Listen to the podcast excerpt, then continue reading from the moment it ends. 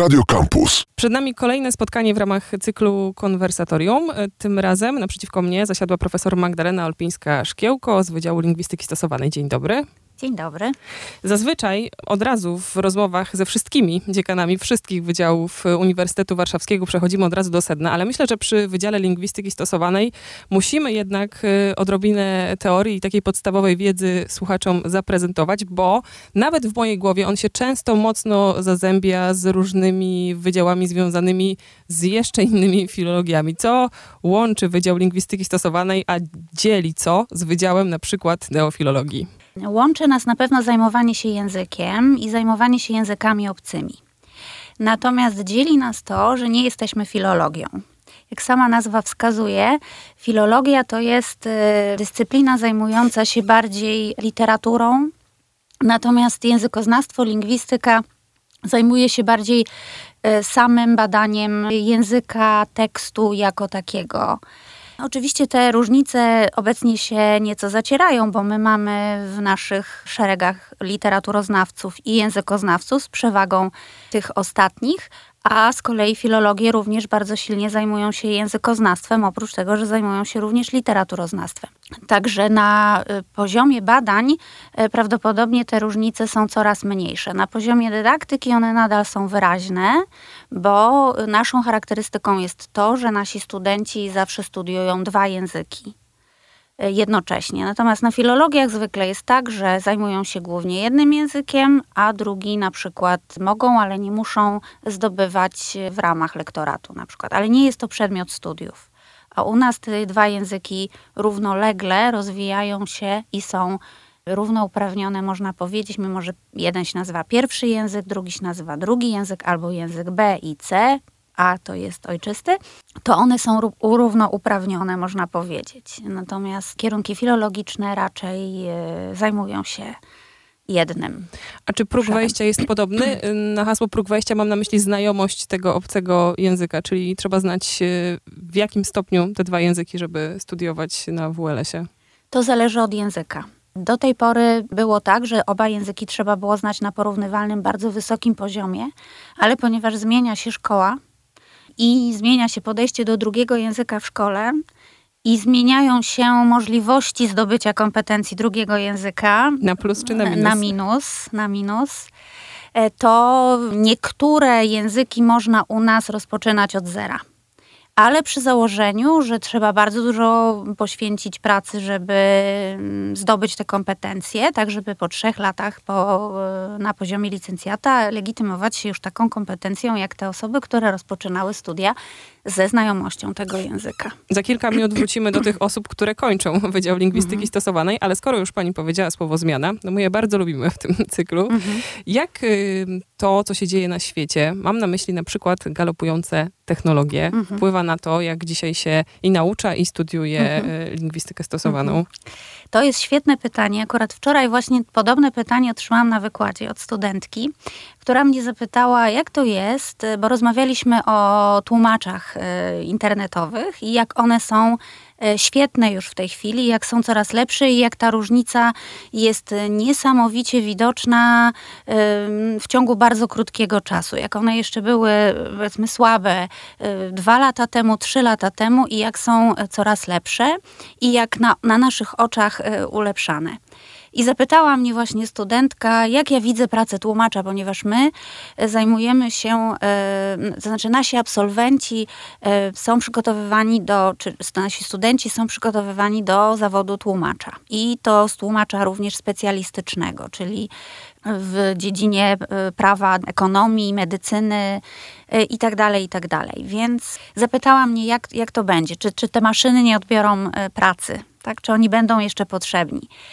I wydaje mi się, że nie ma się czego obawiać że jeszcze bardzo długo maszyny człowieka nie zastąpią.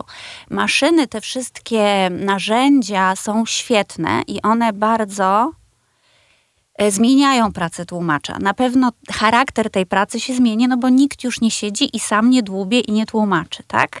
Ale sama, samo zajmowanie się analizowaniem y, tych danych, które są zarówno dostarczane, jak i wypluwane przez te narzędzia, to jest jeszcze może pracy i super ciekawe zajęcie mogłoby być dla kogoś, kto by się zechciał tym zająć. A co Także... tłumaczom dzisiaj pomaga? Bo jesteśmy przyzwyczajeni do tomów słowników. Wiemy, że one już mhm. chyba raczej stoją na półce, mamy mnóstwo narzędzi internetowych. Zastanawiam się, co jeszcze może e, mieć znaczenie w tej pracy i co jest związane po prostu z nowymi technologiami.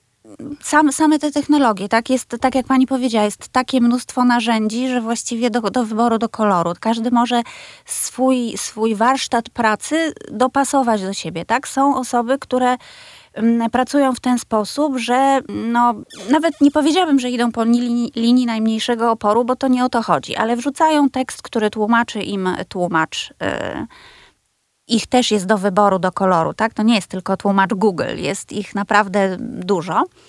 Yy, I dokonują tak zwanej postedycji jest to do tego stopnia rozpowszechniona praktyka, że się takie przedmioty pojawiają na studiach, jak właśnie postedytowanie, czego moim zdaniem absolutnie nie należy lekceważyć, bo to wcale nie jest tylko poprawienie stylistyczne tekstu. To jest naprawdę głęboka analiza tekstu i porównanie tego, co było w tekście wyjściowym i jak to zostało zrozumiane przez maszynę i oddane przez maszynę. I tak naprawdę ta postedycja to wcale nie jest tylko kosmetyka, tylko czasami to jest naprawdę głębokie i tu kompetencje tłumacza absolutnie są potrzebne. No ale są osoby, których nie zadowala tak, te, tego rodzaju praca mm, i wolą korzystać z baz danych, danych korpusowych, tak, że na przykład sprawdzają, czy dane w, w, danych, w danych kontekstach dane określenie używa się, czy się nie używa. No i ja na przykład też ze swojego przykładu mogę powiedzieć, że miałam taką zagwostkę, czy powiedzieć lepiej specific to, czy specific for w języku angielskim. Wrzuciłam do takiej wyszukiwarki, żeby mi powiedział, w jakich kontekstach jest używane i rozstrzygnęłam ten problem. Mm, dlatego trudno mi powiedzieć, co oprócz narzędzi internetowych, tak, bo jest ich takie mnóstwo, że no, jak mówię, każdy znajdzie coś dla siebie i do swojego stylu pracy i do swojej specyfiki pracy może dostosować. Z profesor Magdaleną Olpińską-Szkiełko rozmawiamy o Wydziale Lingwistyki Stosowanej, któremu pani profesor e, przewodzi. Trochę o tych studiach myślę, że udało nam się powiedzieć, e, ale zastanawiam się też nad częścią badawczą wydziału, bo tłumacz kojarzy się z takim człowiekiem przy pracy. Przypominamy sobie o nim, kiedy na przykład czytamy książkę i zwrócimy albo i nie zwrócimy uwagę na to, kto ją tłumaczył, ale to przecież też praca badawcza. Zgadza się i kierunki badań rozwijają się teraz bardzo dynamicznie, różne. Począwszy od badań, które są y, tradycyjnie kojarzone z lingwistyką, czyli badania dyskursu, badania tekstu i badania systemu językowego także kontrastywne, czyli porównywanie języków, ale to jest e, taka, powiedziałabym, klasyka. Natomiast sporo jest nowych e, obszarów zainteresowań i tu e, mogę wymienić chociażby właśnie te nowe technologie. Sztuczna inteligencja, która na przykład pomaga, ma znaczenie w uczeniu się języka, E, badania nad dwujęzycznością, wielojęzycznością, bardzo ciekawe. Oczywiście dydaktyka, czyli uczenie się. Cały czas poszukujemy, od tylu lat jeszcze nadal nie znaleźliśmy E, tej jednej, jedynej efektywnej metody uczenia się języka obcego, zbliżamy się do tego. Używamy do tego mnóstwa narzędzi, począwszy od, jak mówię, tych tradycyjnych, a skończywszy na badaniach neurolingwistycznych, e, skanerach fMRI na przykład, e, czy EKG. Badania okulograficzne, czyli mierzenie ruchu gałek ocznych, żeby przekonać się, jak zachodzą procesy w głowie, czy to przy tłumaczeniu, E, czy to nauce języka e, też są prowadzone. Bardzo ciekawą taką dyscypliną są też e, badania nad tłumaczeniem audiowizualnym i dostępnością mediów dla osób z niepełnosprawnościami, czyli audiodeskrypcja, czy też tłumaczenie, język migowy i tłumaczenie E, tłumaczenia. Język migowy zresztą w Instytucie Lingwistyki Stosowanej, który jest częścią naszego wydziału, jest, może być studiowany jako drugi język właśnie. Jeden z drugich języków, czyli języków C. Wnioskuję, że to też y, wymusza albo prowokuje Państwa do współpracy z neurobiologami, jakimiś jeszcze innymi specjalnościami, e, które... Z psychologami. Mhm. Z psychologami, tak. Mamy podpisane porozumienie z Centrum Słuchu w Kajetanach i tam udało nam się też właśnie takie badanie przeprowadzić całkiem niedawno. Pomyślałam o, tych, o tym uczeniu się, że to jednak będą jakieś takie sprawy związane też z pracą naszego mózgu. Trochę chyba już wiemy, co robią w takim razie absolwenci Wydziału Lingwistyki Stosowanej. Tłumaczą, ale możemy jeszcze to spektrum jakoś rozszerzyć? Tak, oczywiście są też nauczycielami języków. E, nauczycielami języków są też nasi studenci. Zawsze, kiedy pytam, e, czy mają Państwo doświadczenie z na przykład indywidualnymi zajęciami, to las rąk pojawia się rzadko, kto nie miał kiedykolwiek doświadczenia tego typu, że nikogo nigdy nie uczył języka. Ale wykonują też nasi absolwenci mnóstwo różnych zawodów, gdzie potrzebne są kompetencje językowe. Pracują w firmach, e, nie zawsze jako tłumacze, być może nawet zaczynają jako tłumacze, ale też e, profil ich pracy się zmienia i stają się pełnoprawnymi wiem, handlowcami, negocjatorami, ludźmi od marketingu, od reklamy. Naprawdę wykonują bardzo szerokie spektrum zawodów. Czy są gdzieś e, granice tych języków nauczanych na Wydziale Lingwistyki Stosowanej? Bo można sobie wyobrażać, że ktoś e, będzie chciał się uczyć albo pracować z jakimiś dalekimi językami, nie zawsze z tymi popularnymi. Tak, zaczynaliśmy od kombinacji czterech języków, czyli tych najbardziej popularnych: angielski, niemiecki, e, rosyjski i francuski, ale to było 50 lat temu od wielu, wielu lat. Nie chcę teraz powiedzieć, od ilu musiałabym to sprawdzić, ale oferta ta znacznie się rozszerzyła. Także mamy hiszpański, włoski, migowy, a mamy też japoński. E, także też jako drugi język w Instytucie Lingwistyki Stosowanej i szwedzki, więc oferta ta mm, cały czas się rozszerza. Yy, oczywiście zależy to od możliwości kadrowych, lokalowych, finansowych itd., tak itd., tak ale zależy nam rzeczywiście na tym, żebyśmy e, byli takim centrum językowym, jeśli można powiedzieć, na uniwersytecie i żeby ta oferta była jak najszersza. Chciałam zakończyć takim pytaniem już niezwiązanym stricte z y, działalnością Wydziału Lingwistyki Stosowanej, ale pomyślałam sobie, że pani przez lata ma i miała kontakt z tysiącami ludzi wrażliwych na języki obce pod różnymi kątami. Czy takie stwierdzenie jak talent do języków działa, obowiązuje?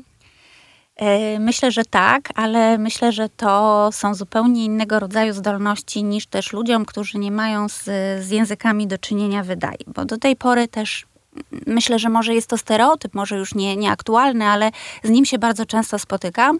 Ludzie zdolni do języków to jest tak którym łatwo wchodzą do głowy nowe słowa i, którzy, i, i nowe reguły, tak? I potrafią się z tymi regułami e, szybko uporać. E, jest to jedna ze zdolności językowych, ale ta, która w moim przekonaniu wcale nie jest najważniejsza. To znaczy, ona bardzo pomaga, jeżeli traktuje się język jako kod i traktuje się uczenie języka jako rozgryzanie tego kodu, coś w rodzaju łamigłówki, tak, szyfru, tak, rozgryzanie szyfru. Oczywiście lingwistyka do, do pewnego stopnia jest tego typu e, dyscypliną, nawet e, porównuje się kryptologię, to znaczy m, mm, inaczej, e, taki pewien sławny kryptolog Simon Singh powiedział kiedyś, że lingwistyka obok matematyki jest królową nauk, bo właśnie sto, stanowi podstawę kryptologii. E, i ma takie że samo to się nie rozeszło. Znaczenie, tak, ma takie samo znaczenie właśnie w kryptologii jak matematyka. Ale w moim przekonaniu to nie jest wszystko. Tak? Rozgryzanie kodu e, jest nie dla wszystkich i nie, nie wszystkich to zadowala. Natomiast wszyscy komunikujemy. Wszyscy jesteśmy istotami społecznymi i potrzebujemy porozumieć się z innymi. I tutaj pojawia się inny obraz zdolności językowych. Zdolności językowe, mm, zdolnościami językowymi charakteryzuje się osoba, która lubi mówić. Tak? Lubi komunikować, lubi kontaktować się werbalnie z innymi osobami jest otwarta na te kontakty, jest wrażliwa na, na to, co ludzie mówią, e, nie boi się błędów, jest śmiała, sprawia jej to po prostu przyjemność. Także to jest taki inny nieco pewnie obraz zdolności językowych niż ten, który, którego być może pani się nawet spodziewała, że opiszę. Tak, spodziewałam się historii osób, które znają wiem, 10 obcych języków i szybko się ich nauczyły, bo ich mózg miał jakieś no predyspozycje, żeby to zrobić. To jest, to jest część zdolności, tak, ale to nie jest, to, to, nie, to nie są te zdolności, które tak naprawdę wykorzystujemy w kontaktach y, między nami, tak, między ludźmi. I ostatnie pytanie. Czy trudno jest nadążyć za zmieniającymi się już nawet teraz nie jednym językiem, tylko kilkoma językami? Myślę o tym co nowego pojawia się w, wśród słów w tych różnych językach, których zajm którymi zajmują się tłumacze? Bardzo trudno jest odpowiedzieć na to pytanie. Jest to bardzo głębokie, filozoficzne pytanie. E, i, i, I, myślę, że tutaj liczba języków nie ma znaczenia. Tak? E, myślę, że mm, to zależy od tego, jak szybko podążamy za, za, za zmieniającym się językiem, jednym nawet tak? Ponieważ on się bardzo... I znowu, tutaj też to dochodzą do tego te zdolności, tak? Na ile jesteśmy wrażliwi na te zmiany, na ile jesteśmy otwarci na te zmiany, tak? Na ile je podchwytujemy, zaczynamy wykorzystywać. Myślę, że jeżeli jesteśmy otwarci w jednym języku na zmiany, to jesteśmy też otwarci i w innych językach. I to nie ma znaczenia, bo chłoniemy, szukamy kontaktu z, z, językiem, czy przez kontakty z żywymi osobami, czy przez media, czy dużo czytamy, czy dużo oglądamy telewizji yy, i po prostu jesteśmy na, na to otwarci. Czy też jesteśmy raczej purystami, konserwatystami i to samo dotyczy i jednego języka, i trzech języków. Także myślę, że to tak działa, ale mogę się mylić oczywiście. Bardzo dziękujemy za wszystkie wyjaśnienia. Profesor Magdalena Olpińska-Szkiełko, dziekan Wydziału Lingwistyki Stosowanej, gościła w konwersatorium. Dziękujemy. Dziękuję bardzo. Same sztosy.